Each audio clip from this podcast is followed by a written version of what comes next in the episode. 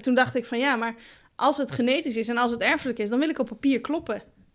Ik heb niks met mijn ouders. Ik heb nooit een goede band met mijn ouders gehad. Dat voelt niet als familie, zeg maar. Mm-hmm. Dus voor mijzelf is het niet een hele grote stap om dan te zeggen van ik wil papier kloppen. Want als we heel goed onderzoek willen doen, dan moet je stamboom ook kloppen. Ik ben Jelmer. Ik ben Jules. Sinds kort weten we dat we halfzus en broer zijn. We zijn donorkinderen van gynaecoloog Jan Wildschut, die in de jaren 80 en 90 zijn eigen zaad gebruikte bij vruchtbaarheidsbehandelingen. We hebben inmiddels meer dan 50 halfbroers en zussen. Samen stappen we in de auto, op de fiets of in de trein en gaan we op bezoek bij leden van onze nieuwe familie. Sommigen kennen we al een beetje, anderen zien we voor het eerst in ons leven. Aan hun keukentafels gaan we met hen in gesprek. Wat heeft donorkind zijn voor invloed gehad op je kindertijd? Hoe doe je dat? Opeens deel uitmaken van zo'n enorme groep halfbroers en zussen. Wat betekent het als de maatschappij jouw ontstaan afdoet als een schandaal? En was het dat eigenlijk wel? Dit is DNA Zaten. Hallo Astrid. Hallo Jules en hallo Jelmer. Hi. Welkom bij ons in de podcast. Waar zijn we? We zijn bij Jules aan de keukentafel in Amersfoort. Ja, dat had een reden. We hadden wel heel goed de bingo-molen meegenomen naar jou in Kampen. Ja. En stapte de auto uit en toen zeiden we tegen elkaar... En wie van ons heeft de tas meegenomen met de opnamespullen? Die hadden we dus niet meegenomen. Dus jij hebt daadwerkelijk gewoon de moeite genomen om helemaal achter ons aan te rijden naar ons toe. Ja, dus we zitten inderdaad aan mijn keukentafel in Amersfoort. Over tafel loopt mijn poes, Luna, die is 8 maanden of zo. En die mauwt af en toe of die klimt ergens in. Dus dat gaan we waarschijnlijk nog wel horen. En Astrid, om te beginnen met de vraag, daar beginnen we altijd mee. We vragen altijd mensen, neem iets mee wat jou doet denken aan familie... of wat jou doet denken aan dit verhaal, wat je graag mee zou nemen en zou willen bespreken. Je hebt iets bijzonders meegenomen. Ja, ik heb mijn kind meegebracht. Ja. Zo, doe maar, dat is heel letterlijk. Vertel. Deed me denken aan familie. Ja, dat is waar. Ik heb mijn kind meegebracht. Die is 15 en die heeft zelf wel een mening overal over. Heel goed. Welkom, Naëll. Ja, bedankt. Superleuk dat je hier in de podcast wil zitten als volgende generatie. Als kleinkind eigenlijk van dokter Wildschut. Ja. Ik ben super benieuwd naar wat je daarover wil vertellen. Hoe jij dit allemaal ervaart als jonge meid van 15 jaar. Ja, 15. Top, heel leuk. Goed dat je er bent. En Astrid, je had ook nog daadwerkelijk nog iets anders meegenomen, hè? Ja. En wat is dat? Ik heb 2 dingen meegebracht eigenlijk. Dat zijn 2 hele kleine, volgens mij zijn het diafoto's. Zoals je ze vroeger had.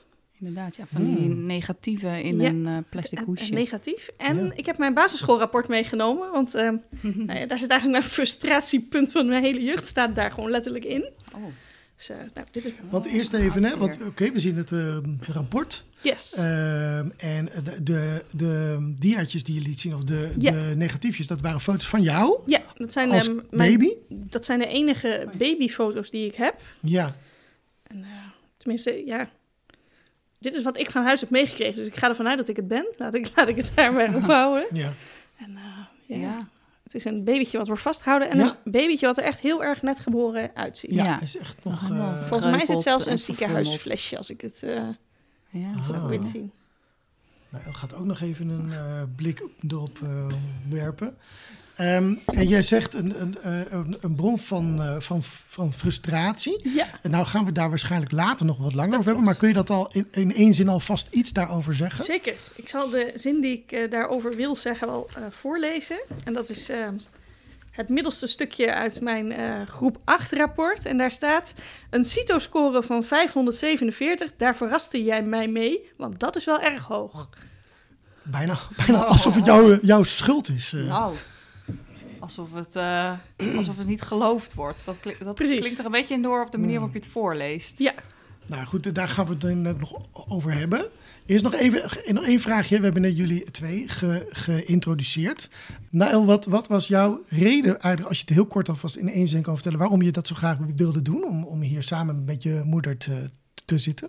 Nou, om toch meer te weten te komen over je familie, zeg maar, want het is toch wel bijzonder. Niet iedereen heeft zoveel familie. Nee, niet iedereen heeft zoveel ooms en tantes. Nee. Oh, zijn wij jou? Wij zijn ooms en tantes. Ja, natuurlijk. Wij zijn toch broers en zussen van Astrid. Tante Jules en oom Jelmer. Je krijgt hier nu net een nieuwe functie. Ik vind dit wel heel erg leuk. Ja, het is even wennen, maar Astrid, ja. Nogmaals, we gaan het later nog wel wat meer hebben over wat je net al een beetje hebt geïntroduceerd. Maar eerst misschien de vraag, wat zouden de luisteraars over jou moeten weten? Wie ben je? Wat doe je? Wat drijft jou in het leven? Ik ben de komende 3 maanden nog Astrid Rensen.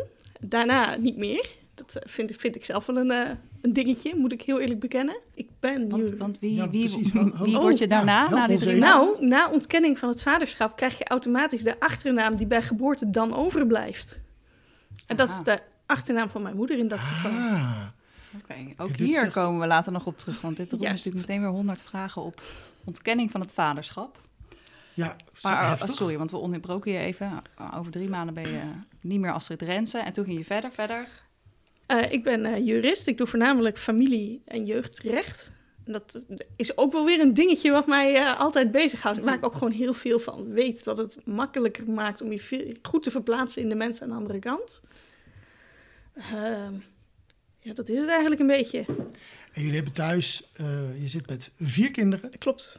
Een lekker vol huis. We zijn er dus wel even binnen geweest. Ja, wij zitten met 4 kinderen in een binnenstadhuisje. Ja. Klopt. Dat is best een uitdaging, kan ik me voorstellen. Dat is hartstikke gezellig. Oké. Ja. En, want jij bent de oudste, Naëll, toch? Je hebt 15 en je hebt 2 zusjes en een broertje? 2 zusjes en een broertje, ja. Okay. Hoe oud is de jongste? Hoe jong? De jongste is 9.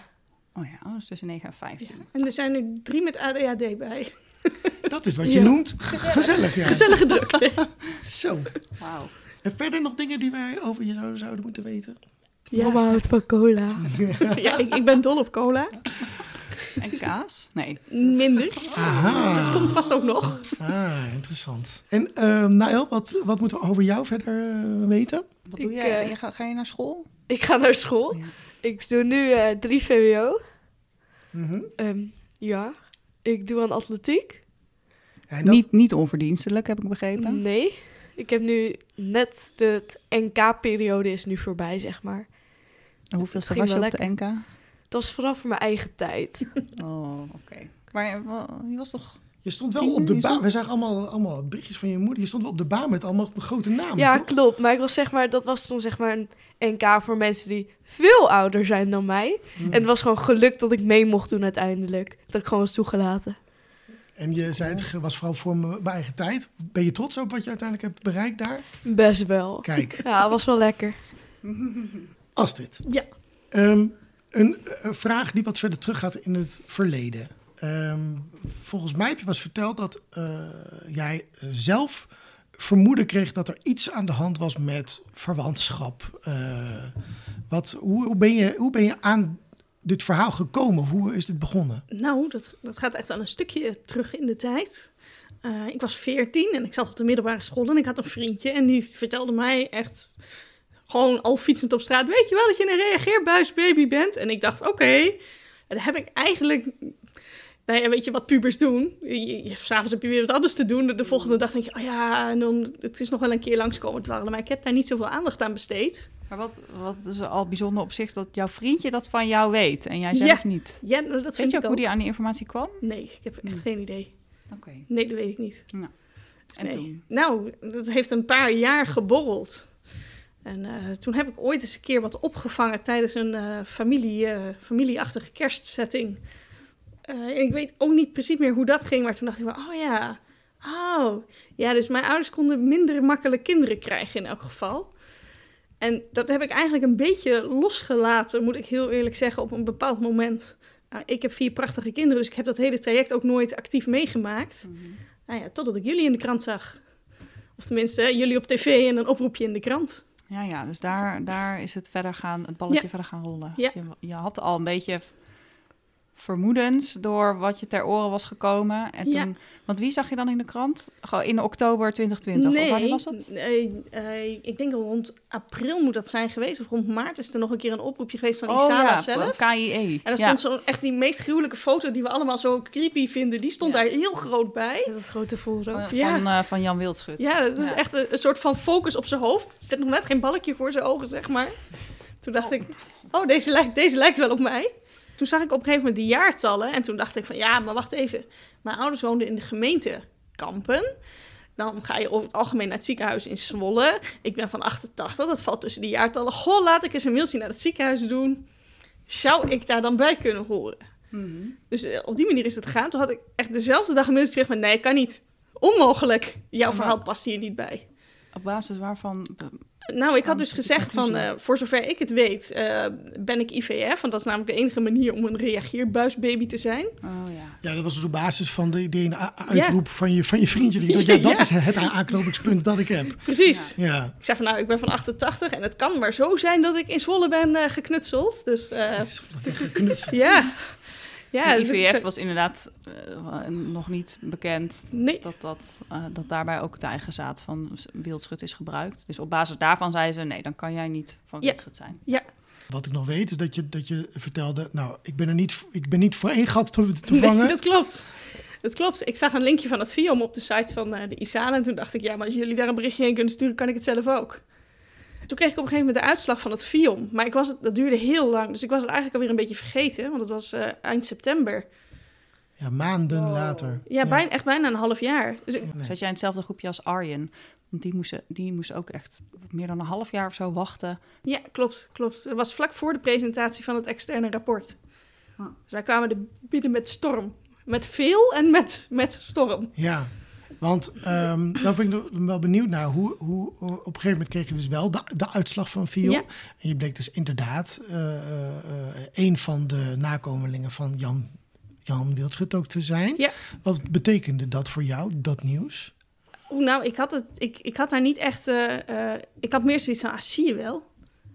Want ik had die foto een paar keer zitten bekijken. En ik had natuurlijk al op Facebook wat mensen gevonden. En toen dacht ik, dat kan haast niet missen. Mm-hmm. Toen zag ik één van alle broers en zussen die echt sprekend op mijn kind leek. Toen dacht ik, nou weet je, nou wordt het wel heel direct.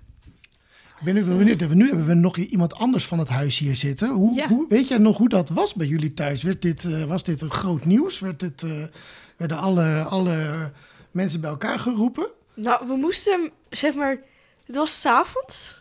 En toen moesten we met z'n allen in de woonkamer komen. En toen zei mama en ik van, ik heb dus echt vet veel broers en zussen. En Jan Wildschut is mijn vader. Want ik had er wel eens iets van gezien en gehoord van mama. Maar nog niet echt in detail of zo.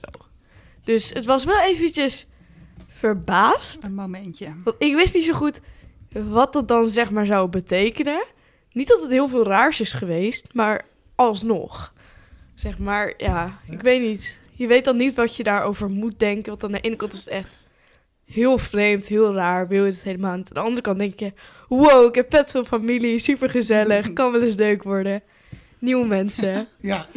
Dat is inderdaad... dat was de manier waarop jij het met het gezin ook hebt gedeeld. Ja, dat doen we eigenlijk met alles. Ik ben niet zo van we gaan heel lang met dingen lopen. Want dan loop ik ermee en de rest heeft er geen last van. Dus dat praat zo lastig ook in zo'n huis als het onze. Ja. Met z'n zessen. Ja.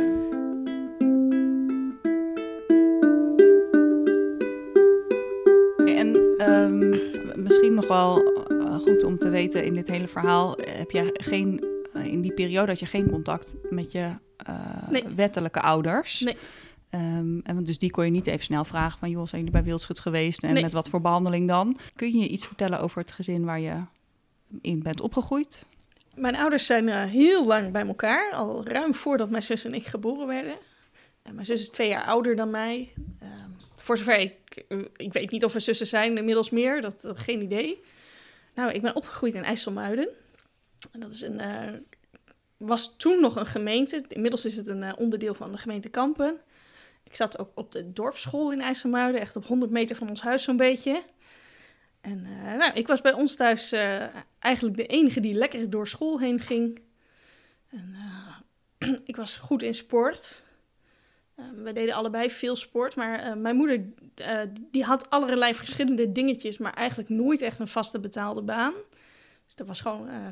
ja, ik vind huismoeder klinkt dan weer zo vernederend, maar die was huismoeder. En mijn vader is fabrieksarbeider en die vermaakte zich de rest van de dag op de volkstuin. En ja, zo zag ons... We hadden een heel simpel leven eigenlijk. En ik paste daar niet helemaal in, geloof ik. Ik was heel druk. Ik praatte heel veel. Ik wilde altijd alles weten. En het liefst meer dan dat ik als antwoord kreeg. Daar was ik niet zo heel snel tevreden mee. Ik heb toen ik de uitslag kreeg, heb ik hun per mail op de hoogte gesteld. Heb ik ook gezegd van, nou, je kan je ook gewoon aanmelden bij het Fiom als je graag meer informatie wil. Of daar iets mee gedaan is, dat weet ik niet. Ik heb ook voordat ik met mijn hoofd op de Stentor kwam, heb ik netjes een mailtje naar mijn ouders toegestuurd. Vond ik ook wel zo netjes. Daar heb ik ook wel over nagedacht of wat dat voor hun zou betekenen. Maar toen dacht ik op een gegeven moment ook van, ja, dat moet je ook op een keer loslaten. Want we hebben geen contact. Dus ja, ik kan niet onbeperkt rekening houden met mensen die daar niet over in gesprek willen. Nee. Ik heb eigenlijk mijn hele schoolperiode Ja, toen heb ik dat niet als last ervaren, maar achteraf kan ik wel zeggen dat ik er last van heb gehad, dat ik uit niet zo'n heel slim nest kom. En voor de duidelijkheid, toen wist je nog niet waar dat door kwam. Je merkte alleen dat er iets niet matchte. Ik kan natuurlijk niet zoveel zeggen over het niveau van anderen, maar ik ben gestart op het VWO, was eigenlijk als enige van onze hele familie. En toen ik daar op een gegeven moment vastliep, was dat voor iedereen logisch. Ja, je is gewoon te hoog gegrepen. Dat hoort niet bij ons. Ja. Dus toen ben ik teruggegaan naar de HAVO. Maar ja, toen liep ik inmiddels al zo ver achter... Ja, dat het voor mij niet relevant was om huiswerk te maken bijvoorbeeld. Ja, en dan ga je het ook op de HAVO niet redden. En toen ben ik op een gegeven moment naar het MBO gegaan. Nou, daar heb ik een ontzettend leuke tijd gehad. Maar dat kwam eigenlijk vooral omdat ik er geen reet voor hoefde te doen. Mm-hmm. Als ik 's morgens mijn bed uitkwam, dat was echt meer dan genoeg om goede cijfers te halen. Ja. En... Die gaf aan, dat is misschien wel goed om die sprong dan nu toch maar te maken. Want dat was het mooie. Toen je bij de groep kwam, wij hebben zo'n Facebookgroep waar we dan een soort kennismakingsberichtjes in zetten. Nou, net op weg naar jou toe hebben wij nog even dat Facebookbericht erbij gepakt. Dat was wel leuk, want soms is het ook alweer een paar jaar terug, hè? Ja. Dat iemand dan iets schrijft. Van, en het mooie is, jij was nog helemaal... hyper happy. En je zei, op het moment van dit schrijven weet ik 1 week en 1 dag... dat ik mag aansluiten bij deze groep. Uitroepteken, uitroepteken. Dat was vervolgens een heel lang en heel mooi verhaal... over hoe je hier bent gekomen, wat je jeugd inderdaad is geweest. En dan zeg je op een gegeven moment ook... wat voor sommigen een shock is, voor veel een verrassing. Daarin was ik vooral vreselijk opgelucht. Eindelijk het bewijs waarom ik nooit de binding heb gevoeld... die andere kinderen met hun ouders voelen. Eindelijk het bewijs dat ik meer kan dan ik doe. En eindelijk die enorme schoppel onder mijn billen... om binnenkort toch die hbo-studie te starten. Omdat ik het wel degelijk in mij heb. Klopt. En toen heb ik een instroomtoets, zo'n 21-jaars toets gedaan... En een gesprek gehad en toen dacht ik... misschien moet ik gewoon een WO-studie gaan doen. Dit is toch niet helemaal mijn plek. Ja, dus en dat ben ik gaan doen. En daar is waar je nu nog mee bezig bent. Ja, klopt. En wat studeer je? Rechtswetenschappen. Is dat hetzelfde als rechten? Of is dat de wetenschappen over rechten? Ja, beide. Het is een combinatie. Het is rechten, maar ook hoe het recht ontstaan is... en hoe die eigenlijk bedoeld is... en hoe je hem verschillend zou kunnen interpreteren. Dus de letter van de wet en de geest van de wet. Juist. Het is dus voor jou echt een enorme stap in zelfvertrouwen geweest... Ja. Dat je wist... hier komt het door waarschijnlijk... dat ik me niet op mijn plek heb gevoeld in het gezin... en ook dat mijn prestaties op school bijvoorbeeld niet zijn gezien voor wat ze waren. Ja, en ik heb altijd al, dat had ik al heel jong het gevoel gehad van... ik kan het wel, maar ik krijg niet de juiste kans. En dat is heel lastig uit te leggen, want... Kijk, mijn ouders waren helemaal niet vermogend genoeg... voor bijvoorbeeld externe huiswerkbegeleiding. Mm-hmm. Dus die kans heb ik niet gehad. Maar ik heb altijd wel geweten van... Ja, bij mij zit het niet in het feit dat ik die boeken niet snap... Nee. Ik krijg het gewoon niet rond om dat boek te combineren met die toets die daar ligt. Van hoe moet ik studeren? En daar konden zij jou ook niet in verder helpen, omdat ze zelf dat ook niet hebben gedaan. Nee. Ja, je had het al even over dat je op een gegeven moment een interview aan de Stentor hebt gegeven. Ja. Dat was vrij daags nadat er voor het eerst het persbericht daaruit was. Ja. En er voor het eerst de wereld wist dat er de nakomelingen van Jan Wildschut waren. Ja. Zeg ik dat goed? Nee. Zeg ik dat goed? Nee, dat zeg ik niet goed. Nee, het was vooral rondom... soms had ik zelf de tijdlijn door elkaar. Het was rondom de publicatie van het extern onderzoeksrapport in november 2021. Ja. Dat is ongeveer ook de tijd hè, dat jij hebt gedaan. Ja, ik heb me heel erg geïrriteerd tijdens die presentatie dat onderzoeksrapport werd gepresenteerd op de eigen website. Ja, maar we doen dan wel een nieuwsbericht eruit dat onderzoeksrapport er is. En toen heb ik gedacht, maar de mensen waarmee ik ben opgegroeid, die gaan dat nieuws nooit bereiken. Die kijken niet het NOS-journaal, die lezen niet... Waarom was het belangrijk dat die mensen dit nieuws zouden horen of lezen voor jou? Nou, het was...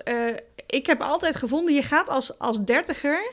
en je vermoedt niets, ga je niet bij je ouders op de koffie... om te zeggen, nou pap, mam, hoe ben ik verwekt? Dat zou de meest belachelijke vraag zijn die je aan je ouders stelt. Ja. Dus 9 van de 10 keer moet je jouw ouders jou vertellen... dat je op een kunstmatige manier bent verwekt. Maar als jouw ouders dat verhaal als geheim houden... en ze lezen ook niet in het nieuws dat daarbij iets fout kan zijn gegaan... ja, hoe moet jij het dan weten? Ik probeer nog eens een keer voor me duidelijk te krijgen... want hoezo zouden ze het niet in het nieuws lezen? Want je geeft aan, ja, er kwam een persbericht op de website van Isala... en daar zijn er ook nog wel lokaal wat nieuwsbericht over geweest. En IJsselmuiden, Genemuiden, Urk, dat is gewoon wel een deel van de Bijbelbelt. En je bedoelt, daar ligt een taboe op dit onderwerp. Ja, is dat wat je bedoelt? Nou ook, maar ook wel op gewoon de nationale nieuwskanalen. Daar begint het al. Ja, precies. Ze krijgen hun informatie. Ja, hun informatie komt anders gefilterd aan. Dat je daarom het idee, de Stentor is een meer lokale krant. En daar is de kans groter dat dit verhaal ik vond het vooral belachelijk dat ik werd uitgenodigd voor een presentatie... om te kijken hoe er een fout bij mijn ouders is begaan... terwijl dat nieuws mijn ouders niet bereikt. En er toen ook nog werd gezegd, we gaan mensen niet actief benaderen. Ja. Dus ik zat daar, maar mijn ouders hadden het nooit kunnen weten. Ja. Tenzij ik ze dat zelf zou vertellen, maar ik heb dat contact niet. En toen heb je een interview aan de Stentor gegeven. Wat ik me daar nog heel erg kan van herinneren... is dat het ook best wel veel ging over... dat je ook een taboe misschien in de kerkelijke wereld wilde doorbreken... om over dit onderwerp te praten. Ja, je hebt het over 30 jaar terug. Kijk, je hebt het niet over de laatste 10, 15 jaar... maar je hebt het over meer dan 30 jaar terug. Eigenlijk doneren van zaad was sowieso een taboe. Of je nou wel of niet bij een kerk hoorde... dat was iets waarmee je niet echt over straat liep. Nee. Maar als je binnen zo'n gemeenschap geen kinderen krijgt... dan is dat jou blijkbaar om de een of andere reden niet gegund. Dan heb je die kinderen niet gekregen. Mm-hmm. En dat is iets... dat praat je... mag dan eigenlijk 30 niet. Jaar geleden was dat natuurlijk best wel een schande... Dat zijn gemeentes waar hele grote gezinnen zijn. En 1 of 2, nou dan heb je eigenlijk al wel iets uit te leggen. Dan komt de meneer van de kerk een keer op bezoek van... goh, is er iets? Moeten we een paar gesprekken over jullie huwelijk voeren? Waar blijft het derde kind? Mm. Maar geen kinderen, ja, dan heb je toch wel iets misdaan in je leven. Want je hebt blijkbaar geen kind gekregen. Ja. En vervolgens dus als je overgaat naar donorstaat, dan heb je een buitenechtelijk kind. Want dan ben je zwanger van iemand met wie je helemaal niet getrouwd bent. En wat wilde je dan bereiken met dat die mensen ook weten, het is helemaal niet zo raar. En ik loop best... ik heb bijvoorbeeld bij 2 van onze broertjes in de straat gewoond... zonder dat ik dat wist, dat had evengoed mijn partner kunnen worden... En ik denk, die gemeente is heel nauw. Je kiest best wel snel iemand die je kent uit de gemeente... die dezelfde leefregels als jou erop nahoudt. Ja. Maar dat zijn dus allemaal mensen die niet weten... of ze wel of niet van een donor zijn. Mm-hmm. Dus je zegt, nou, maak het bespreekbaar. Zorg dat dit minder raar wordt om over te praten... zodat er meer openheid komt en de kans groter wordt dat mensen... ook binnen christelijke kringen goed weten waar komen ze vandaan. Ja, en ik had jullie toen al 2 keer ontmoet. Toen dacht ik, nou, we zijn allemaal best wel normale mensen... dus waarom doen we er eigenlijk zo raar over? We zijn wel raar, maar ik bedoel, we proberen wel het een beetje normaal te doen. Ja, toch? Ja. Het is niet echt een schande om bij ons te horen, vind ik. Heb je veel reacties gekregen op dat interview? Ja, heel veel. Maar ja, echt, ik had het zelf ook niet zo... Ik zou het eerst anoniem doen... Maar mijn verhaal is best herkenbaar. Ja. En toen zei hij, ja, foto van schuin achteraf. Maar wij zitten nogal in het ondernemersleven in Kampen. Toen dacht ik, ja, maar een foto van schuin achteraf gaat ook iedereen aan mij vragen. Goh, was jij dat? Nou, toen dacht ik op een gegeven moment, nee, weet je, die fotograaf, die kennen wij ook. Want die maakt ook bij ons de huisfoto's van het kantoor.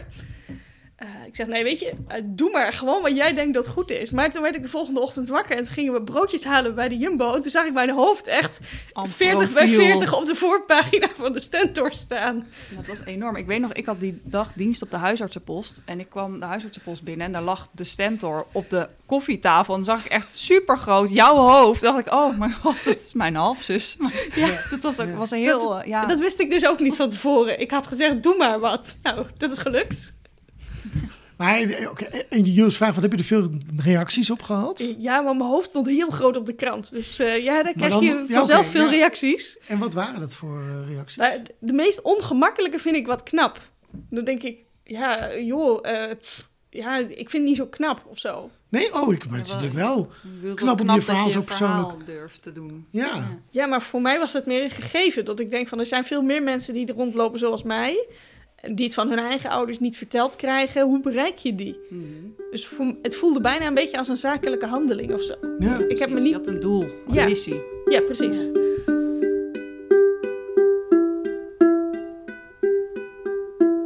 En waren er ook reacties van... Hey, ik herken me in je verhaal of dit heeft iets losgemaakt? Nou, wij hebben zelfs één nieuw broertje door om mijn krantenartikel. Ja. Ja, dat is waar. Ja. Ja, die zag jouw foto? Nee, zijn vrouw zag die foto. Jullie lijken ook echt sprekend op elkaar, dat is wel zo. Ja, dat is wel zo. Beetje zoals wij de mannelijke vrouwelijke versie van elkaar zijn, zo is dat bij jullie ook.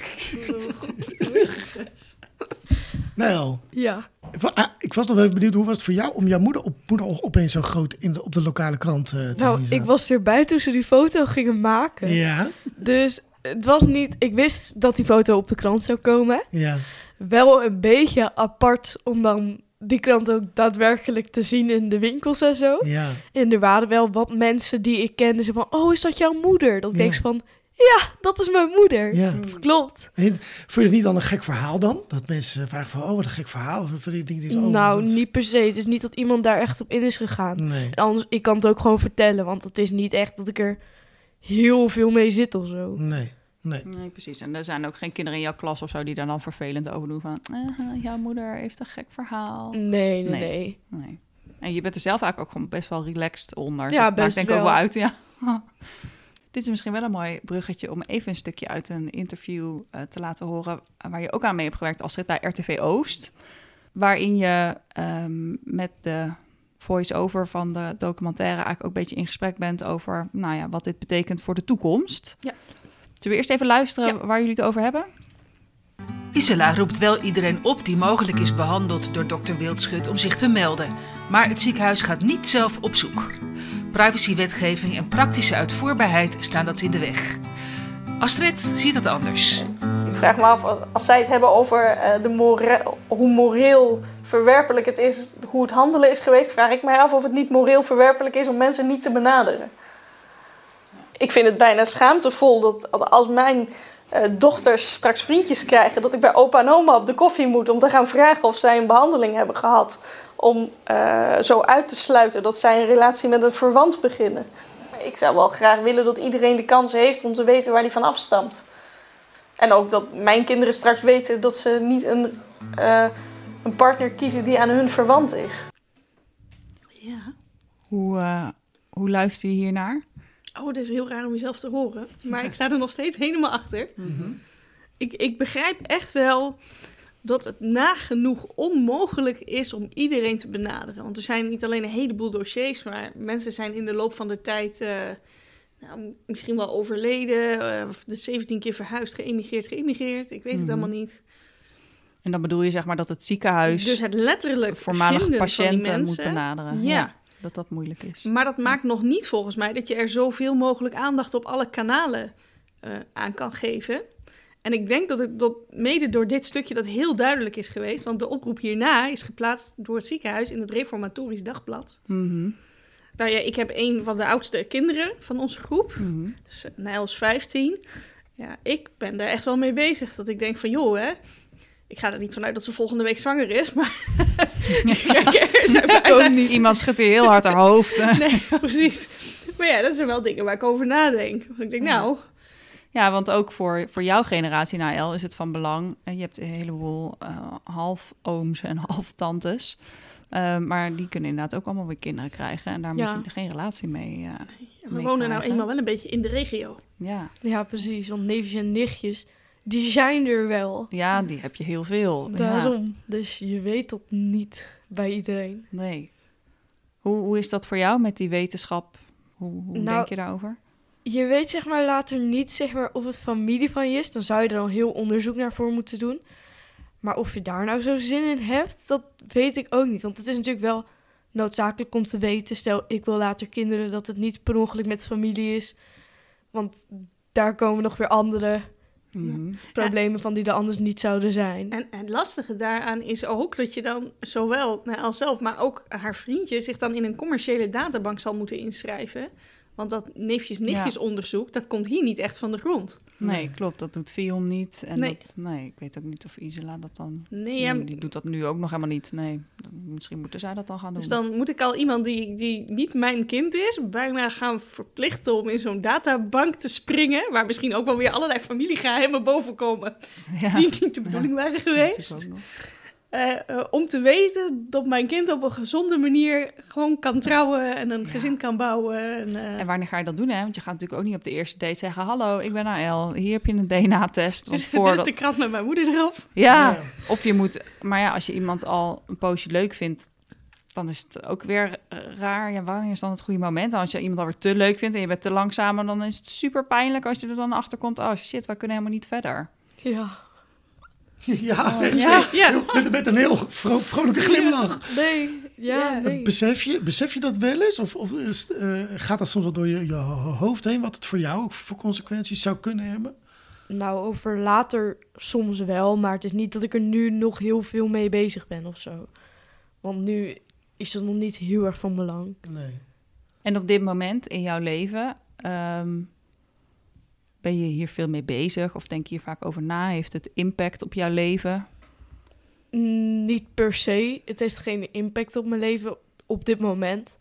Want ik weet gewoon, ik heb een hele grote familie. Ik weet niet wie het allemaal zijn. Maar er komen wel steeds meer mensen bij natuurlijk.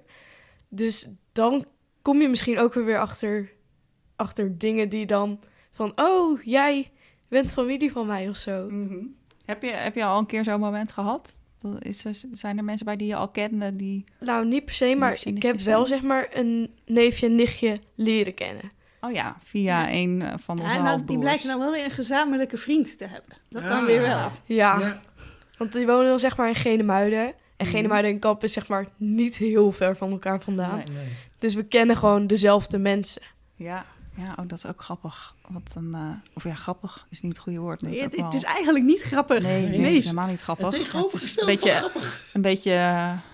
Het is liguber, vind ik. Ja, precies. Het is een beetje spannend of zo. Het is een beetje engig ook. Van, oh jee. Je wordt op een gegeven moment... Als je er te veel hoort er allemaal bij, of niet? Ja. Als je er te veel over na gaat denken... dan ga je dus mensen beoordelen gewoon als je even niks te doen hebt. Zit je in de wachtkamer van de tandarts, denk je... Nou, jij lijkt zie je een hoog voorhoofd en een beetje een hoekige neus. Zou die ook bij ons horen? Kun je je pink even opsteken? Ja. Heb je slechte ogen? Ja, inderdaad. Bij de wachtkamer van de oogarts. Dat zou hem... Ja.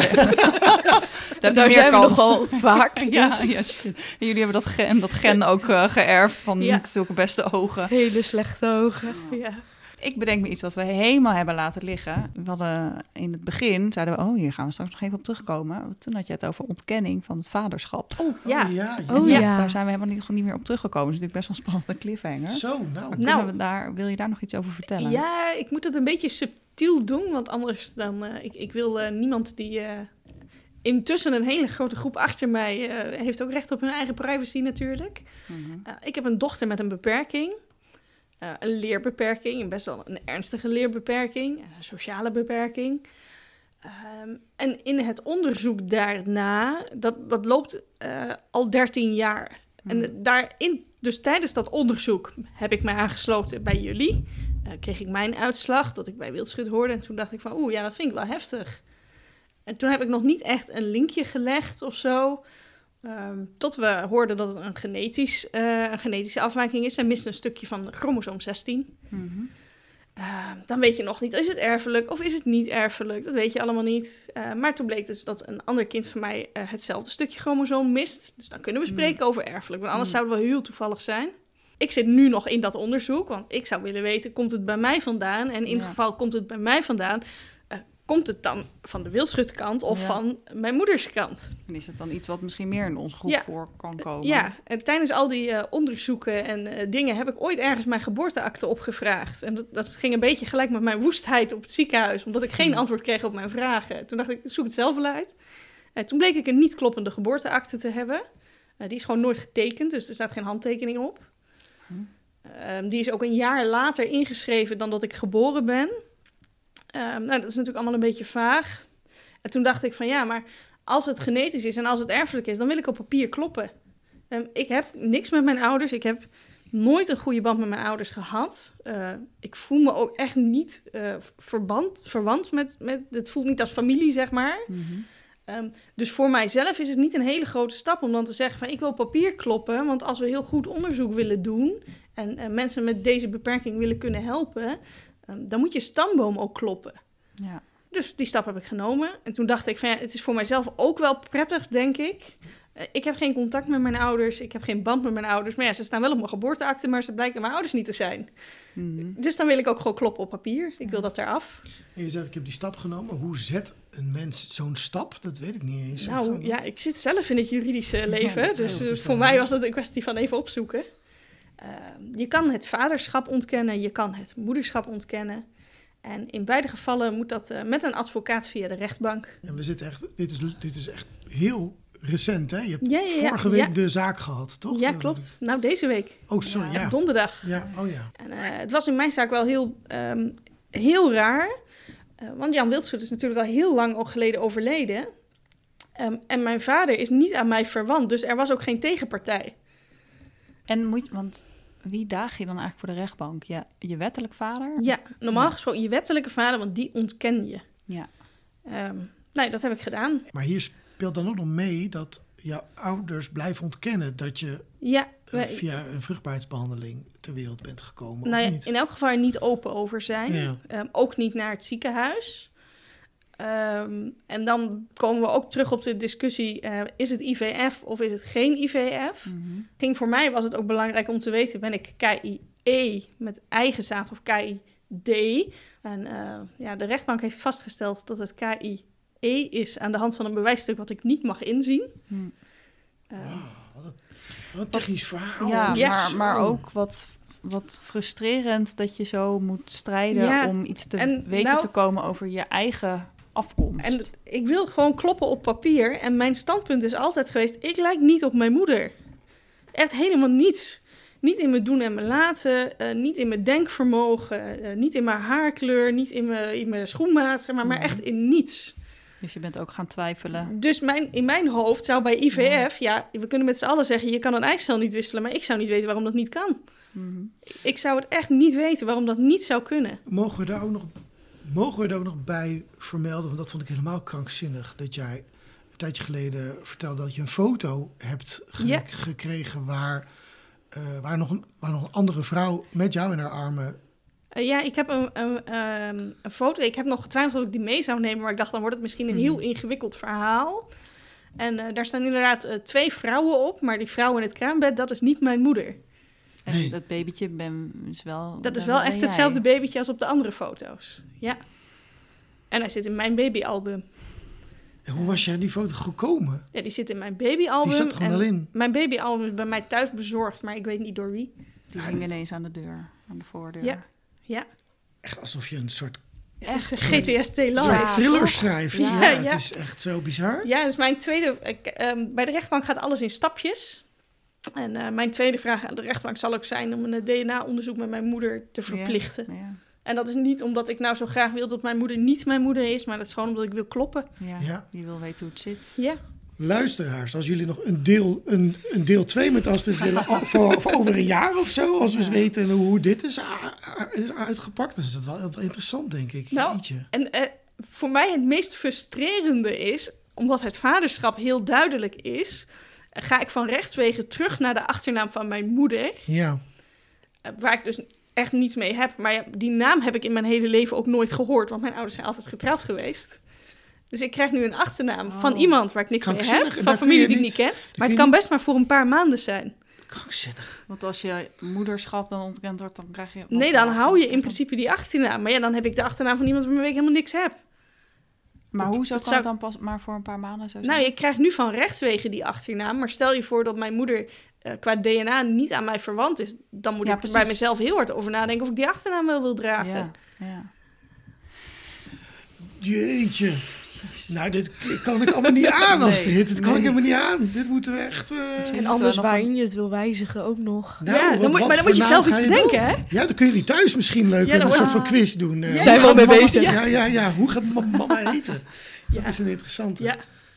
Ja, nee, kun je er we lachen er een beetje om. Kun je er zelf ook op die manier wel naar kijken soms? Ja, nee, ik vind het heel positief dat we langzaamaan gewoon bij een punt komen waarop ik zeg... Nou, kijk, en ik had gelijk... Ja. En mijn verhaal klopt. En ik weet van wie ik er niet één ben. Ja. En van wie ik er wel één ben, denk ik. Ja. Ja, je bent er één van ons in ieder geval. Oh. Toch? Nou ja, daar bestaat geen twijfel over. Nee, die achternaam. Ik denk dat we een bonusaflevering moeten opnemen met alle juridische uitleg omtrent al deze stappen. Jullie moeten ook zo'n belletje op tafel. Bij ieder uitlegwoord. Napleiten. Juist. Hebben ze zo'n pingetje, ja. Dat was eigenlijk een goeie geweest. Dus bij K.I.E. ping! Ja, wat is dat? Nou is het goede dat je het zegt. Dan kunnen we wel verwijzen, mensen. Helemaal aan het begin van deze podcast hebben wij een aflevering gemaakt. Die heet de Explainer. Daar doen we dit al eigenlijk. Daar leggen we al die termen uit. Dus dat is nog wel een goede. Als je dus naar termen hoort nu en je denkt, wat betekent dit? Luister even, die aflevering die duurt een minuutje of 20, denk ik. Dus die heb je ook zo, daar ben je zo doorheen. Helemaal dan snap je alles. Van seizoen 1. Ja. Nou. Dat nog even als tip. En nou, nog een vraag die ik nog had. Ik denk dat heel veel... Jij hebt de podcast ook een beetje geluisterd, hè? Je hebt ook wel eens... ik heb wel eens iets gehoord. Ja. Heel veel verhalen die we hebben gehoord. En ik herken me daar ook zelf in. Op het moment dat je weet dat je van Wildschut afstand... ga je best wel veel onderzoek naar hem doen... en dingen over hem lezen. Dan denk je, interessant. Heb jij dat dan... Want jij hebt technisch gezien, zijn kleinkind... Ja. Het is heel raar om dat te zeggen. Mijn opa. Ja. Heb je dat dan ook gehad? Dat je dacht, ik ben heel benieuwd naar die man of ik ga daar dingen over uitzoeken? Ik heb hem gegoogeld. Ik heb interviews geluisterd en dingen gelezen wel. Ja. Dan, want ik wilde wel gewoon weten van wie is dan mijn familie uiteindelijk? Ja. Want ik heb natuurlijk wel gewoon mijn hele jeugd gedacht dat het dan andere mensen waren. Ja. En dan kom je er zeg maar dan op, ik was net 15 toen het werd verteld. Dus dan kom je dan zeg maar 15-jarige leeftijd achter... Dan ga je wel even 14. Kijken. Ja, want je bent nu 15. Oh ja, 14. 14.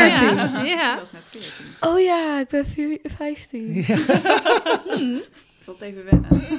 Ja, nou, dan kom je dan dus op 14-jarige leeftijd achter. Dan ga je wel even kijken van wie is het? En hoe ziet familie eruit die al wel iets hebben laten zien? Dan zeg ik wel van...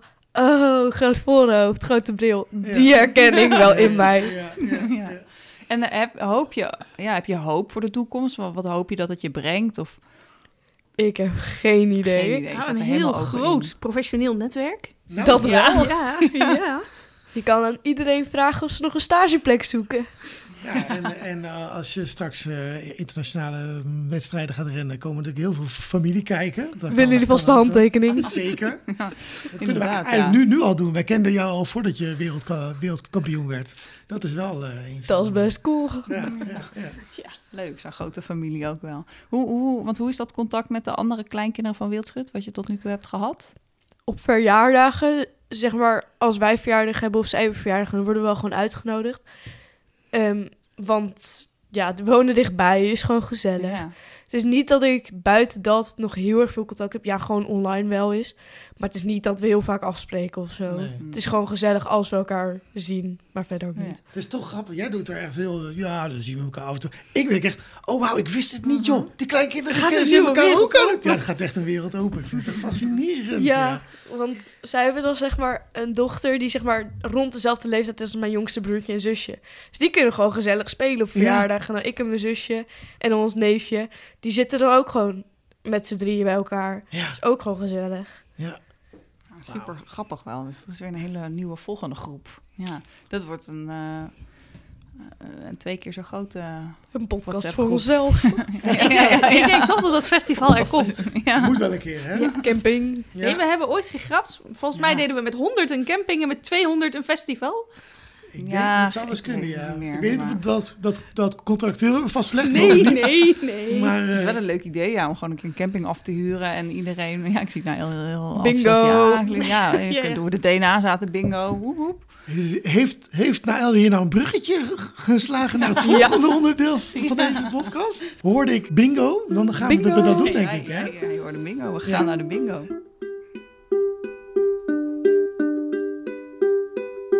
Het was het enige, dus zoals we al zeiden, wat we wel naar jullie meegenomen hadden. De bingo-molen. Unicum dat we moeder en dochter samen aan tafel hebben. Ja. Dus we wilden vragen of jullie straks een balletje uit de bingo-molen willen draaien. En dat jullie dan allebei dezelfde vraag beantwoorden. Ja, dan heb je echt het nature-nurture verhaal hier aan tafel zitten. Hebben ze dezelfde antwoorden? Of juist niet? En wat zegt dat? Nou, moeten we dan ook ombeurten naar de hal? Oh, dat je niet weet van elkaar wat je zegt. Het wordt wel heel complex van, maar ik vind het wel interessant. Nee, dat is te ingewikkeld. Het wordt wel te ingewikkeld, denk ik. Ik ben bang dat mensen al afhaken. Dat ze denken, wie is er nou aan het woord? We blijven wel naast elkaar zitten. Ja. Je moet dan eerst je eigen antwoord bedenken voordat er iemand iets gaat zeggen. Ja, oké. Ben je er klaar voor? Hoe doen we? Wie kiest de ballen? Hè? Dat is ook nog een beetje de vraag. We doen gewoon om beurt. Om de beurt. Dus Astrid begint met het draaien aan de molen. Juist. Daar komt Ga je gang, Astrid. Ja. Nummer 56. Wanneer ben jij het gelukkigst? Dus jullie moeten allebei een antwoord bedenken. En als je allebei een antwoord hebt, dan steek je duim op en dan mag Astrid als eerste antwoorden. Daarna Naëll. Wanneer ben je het gelukkigst, Astrid? Op vakantie. Oeh. En wat voor vakantie? Warm. Ik ben een warm weermens. Ja, lekker. En het liefst zo ongepland mogelijk. Dus als ik straks wegrijd en denk ik, ik zou best door kunnen rijden naar Zuid-Frankrijk. Die gedachte heb ik wel vaak. Ja, precies. Je wil een beetje op de Bonnefoy ga jij op vakantie, het liefst. Vinden je andere familieleden dat ook leuk? Dat jij op de Bonnefoy, ik zie Naëll heel hard knikken. Ja, mijn kinderen wel. Mijn partner iets minder. Oké. Ja, kijk, ik heb een heel klein autootje. Maar het is mij wel eens gelukt om op vrijdagmiddag uit school de kinderen op te halen. En gewoon door te rijden naar Zuid-Frankrijk. In dat kleine autootje van die 4 kinderen? Oh, ja. Zo. En dan halverwege te denken, ik ben bang dat het slapen in de auto wordt, want plek is er niet meer. Maar toen waren we nog wel kleiner, dus dan past er ook nog spullen onder je voeten en zo. Ja. Tegenwoordig wordt dat even een uitdaging. Ja. Maar je kan dus wel een beetje inspringen op onverwachte omstandigheden. Dat vind je ook wel leuk. Als ik een beetje mama kijkt de nacht van tevoren waar de plek is en anders gaan we gewoon en kijken we waar de plek is. Ja, er is altijd een dakje. En dan op vakantie, ben je dan in een strandstoel luierend boeken lezen of ga je op pad? Ik heb geen zitbillen. Kastelen. Nee, ja, wij houden van oude meuk bekijken. Ja, ik wil een hele leuke anekdote. Na 5 kastelen zijn mijn 6-jarige... hier zijn ze ook allemaal dood. Ja. Nou, ik wilde zeggen, als het zomer is, lekker weer, ijsjes. Nou. Lekker warme avonden, lekker afspreken met vrienden. Of op vakantie gaan. Gewoon waar het lekker weer is, want ik haat kou. Nou, kijk, hier. Dat zit dan kennelijk in het DNA. Ja. We hebben een linkje. Hou jij van meer van de zomer of meer van de winter? Ja. Nou, ik weet niet hoe het met jullie zit, maar ik heb echt een huidtype. Dan moet ik mezelf altijd met factor 80 zo ongeveer insmeren. En dan kan ik het een paar uur volhouden. Nee, hè? Nee, heb ik dus wel. Jij, Jules? Nee, ik word ook gewoon snel bruin en ik voel me zo gauw. Doe maar weer. Nee, daarom ik ben, soms denk ik wel, mijn roots liggen toch in Scandinavië of zo. Wat niet zo is, maar nou, Lapland. Toch hoop je dan heel lang dat het zo is. Want ik ben beter met koud weer en zo dan heel erg warm. Ja, ik ben ook een beetje ambivalent over de zomer. Het is in de winter ook wel heel lekker. Ik vind het ook gewoon lekker knus, kaarsjes aan, lekker. Ja, maar dan cocoonen, rustiger. Ja. Goed. Gaan we door naar de volgende DNA-vraag. Naëll, het is aan jou. Alles uit de noorden. Het is... We hebben er nog één. Ja, daar komt er eentje. Nu hebben we er eentje. Het is nummer 5. Dat vind ik wel heel mooi. Ben je een katten- of een hondenmens? Ik ben een hondenmens. Oh, maar je was net heel lief met Lina. Ik vind ze allebei echt wel leuk, maar ik ben meer een hondenmens. Hebben jullie huisdieren? Nee. Ik heb een broertje. Soort hond. Hij is heel trouw. Oh, dat is lief. Maar zou je het willen? Moeten we jou helpen? Ik wil heel graag weer een hond. Want we hebben al wel eens huisdieren gehad. Ik had altijd konijnen. Oh. En we hebben 2 honden gehad in mijn leven. Ja. We hebben een opa en oma met heel veel puppies. We hebben een opa en oma met golden retriever puppies. Oh, wow. En ze hebben heel veel grote golden retrievers. Waarvan de eentje echt zo'n dikke knuffelbeer is. Gewoon echt... En moeten wij jou helpen om bij Astrid voor elkaar te krijgen dat... We hebben er alleen gehad en het past niet in ons huis. Dat is het excuus. Het is zielig voor het hondje als dat bij ons in huis moet. Ja, dat begrijp ik ook alweer ergens een beetje. De overstap even naar jou. Astrid, ben jij een katten- of een hondenmens? Een hondenmens. Ook zeker weten, ja? Ja. Ik vind katten... Ik schrik altijd zo, want die hangen ineens in je nek. Ja, zoals hier. Zout of op je tafel. Ja. Bij een hond... Een hond is iets... minder...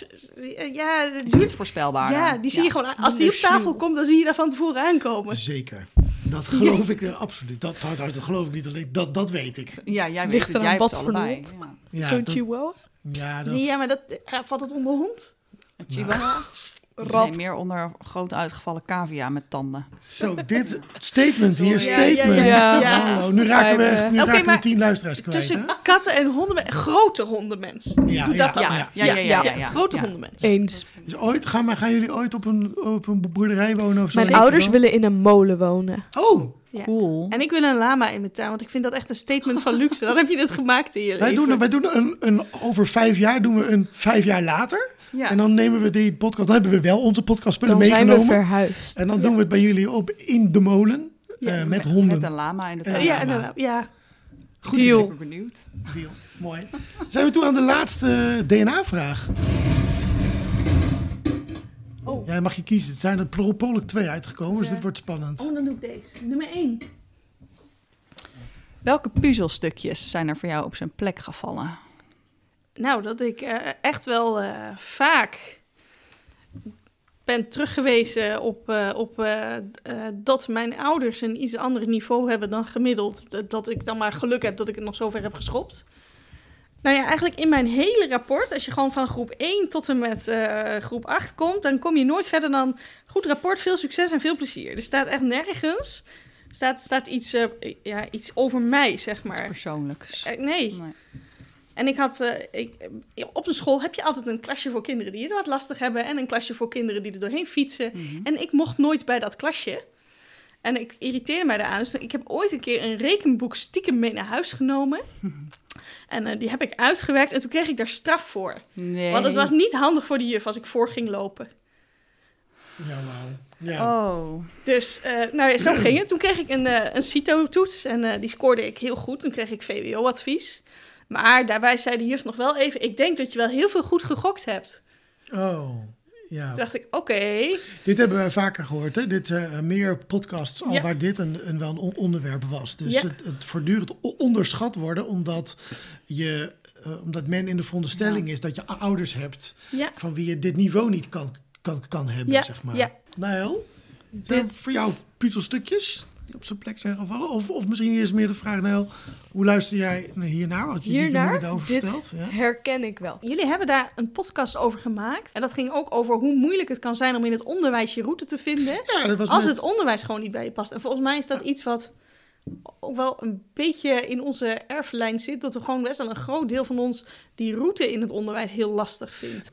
Het is niet het leren wat er niet in zit, maar de manier waarop het je wordt aangeboden en de manier waarop het eruit moet komen. Ja. Ergens is dat iets wat een beetje zich zacht of zo. Wat een beetje mijn levenslijn is die ook weer doorgaat in de volgende generatie. En omdat ik weet waar bij mij het probleem lag, kan ik me er voor haar heel hard in maken dat ik weet welke begeleiding er nodig is. Dus eigenlijk laat jij voor Naëll puzzelstukjes op een plek vallen. Ik hoop het. Die begeleiding is er wel gekomen doordat mama dit zelf heeft meegemaakt op deze manier. Ja, mooi. En andere puzzelstukjes misschien die voor jou nog op zijn plek zijn gevallen? Nou ja, maar uiterlijk. Ja, groot voorhoofd. Waar we het net over hadden. Slechte ogen. Slechte ogen. Slechte ogen. Puntneusje. Puntneusje, ja. Oh, is dat? Oh. willen wij jullie heel erg bedanken voor deze bijzondere aflevering. Bedanken dat jullie helemaal uit Kampen hier naartoe zijn gereden. Maar ik hoorde dat er iets tegenover staat, namelijk dat jullie zo naar de Mac gaan, toch? Heb ik als het goed is, of man moet nog wat anders verzinnen, maar waarschijnlijk wordt het de Mac. Ja, goed. Nou, dan zeggen we eigenlijk graag gedaan. Bedankt. Ja, inderdaad. We hadden dit vooraf afgesproken, hè? Nou, ja, had ik de microfoon is al vergeten. Dank jullie wel. Het was een mooi, bijzonder en heel vrolijk gesprek. Fijn.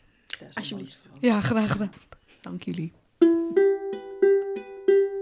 Dit was DNA Zaten, een podcast van Jelmer en Jules, donorkinderen van gynaecoloog Jan Wildschut.